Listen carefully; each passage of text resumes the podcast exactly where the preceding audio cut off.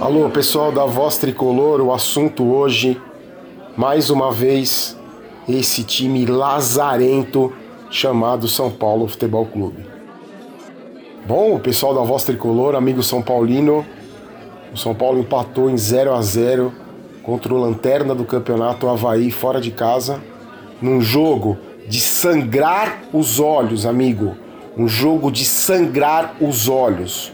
Um dos piores jogos do São Paulo nos últimos anos, com certeza um dos piores do campeonato, e mais uma vez o São Paulo vai lutar para não ser rebaixado em 2019. 2019 que já começou com uma eliminação ridícula contra um time inexpressivo chamado Tajeres, com a eliminação na Copa do Brasil sem conseguir fazer um gol contra o Bahia, na derrota na final do Campeonato Paulista nós estamos em junho, o São Paulo não conseguiu ganhar nenhum clássico esse ano. E para coroar essa administração tenebrosa de diretores, presidentes, presidente, conselheiro, departamento médico, departamento físico do São Paulo, os preparadores físicos, para coroar o ano só falta o rebaixamento para a segunda divisão. O São Paulo mais uma vez entrou em campo como um catado do Cuca um time que não tem a competência de chutar uma única bola na direção do gol do modestíssimo Havaí, que tem o zagueiro Betão, com seus 118 anos de idade, como seus maiores líderes. Um time que não consegue armar uma jogada, um time que, não, que parece que não treina. Parece que o Cuca reuniu um bando de, de jogador que nunca tinha se falado antes e colocou para jogar. É inacreditável. Esse time do São Paulo parece que não treina. Cada jogo é pior. O São Paulo consegue ser cada jogo pior. E agora, na parada da Copa América, os guerreiros tricolores terão absurdos 10 dias de férias. Com o time nessa draga, com um time horroroso, com o time caindo pelas tabelas que vai lutar contra o rebaixamento essa diretoria incompetente, esse bando de amador, vai dar 10 dias de folga para esses jogadores.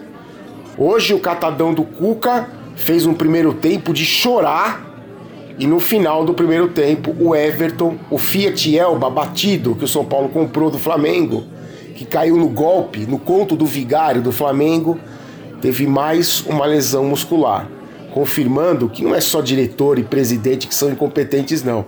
Esse departamento médico do São Paulo é ridículo, essa preparação física comandada pelo seu Carlinhos Neves é ridícula, e com essa contusão já são 29 jogadores contundidos em 2019.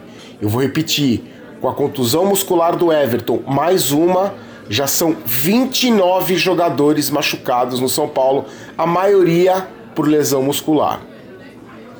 É inacreditável o que acontece com o São Paulo. É inacreditável que um clube que já foi referência em tratamento de jogador seja massacrado pelo fisioterapeuta da seleção do Equador que criticou como Arboleda foi tratado quando ele teve uma lesão. O fisioterapeuta da seleção do Equador descascou em cima do departamento médico de São Paulo. Depois, pela repercussão que deu, ele quis passar um pano, disse que não, não, não quis ofender o São Paulo, mas aí, amigo, já estava dito e a gente sabe, o torcedor sabe, quem acompanha o São Paulo sabe. Esse departamento médico é ridículo, ultrapassado e incompetente, como é a preparação física do São Paulo, como são os diretores, como são esses malditos cardeais e como é o Leco, Leleco, Leco, o pior presidente da história do São Paulo.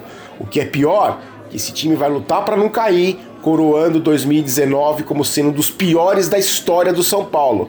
Um time que já foi eliminado da pré-Libertadores, eliminado da Copa do Brasil e até agora não conseguiu ganhar um miserável de um clássico.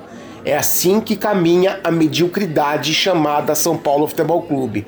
Quinta-feira tem o Atlético, antes da parada da Copa América e das férias para esse bando de jogador acomodado, preguiçoso, encostado, sem vontade e principalmente ruim de bola. Bando de pereba, o 0 a 0 não foi o placar, o 0 a 0 foi a nota de vocês. Fiquem com Deus. Forte abraço. Tchau. Esse podcast é um oferecimento de O Esportista e foi editado por Valder Souza e Rafael Prado.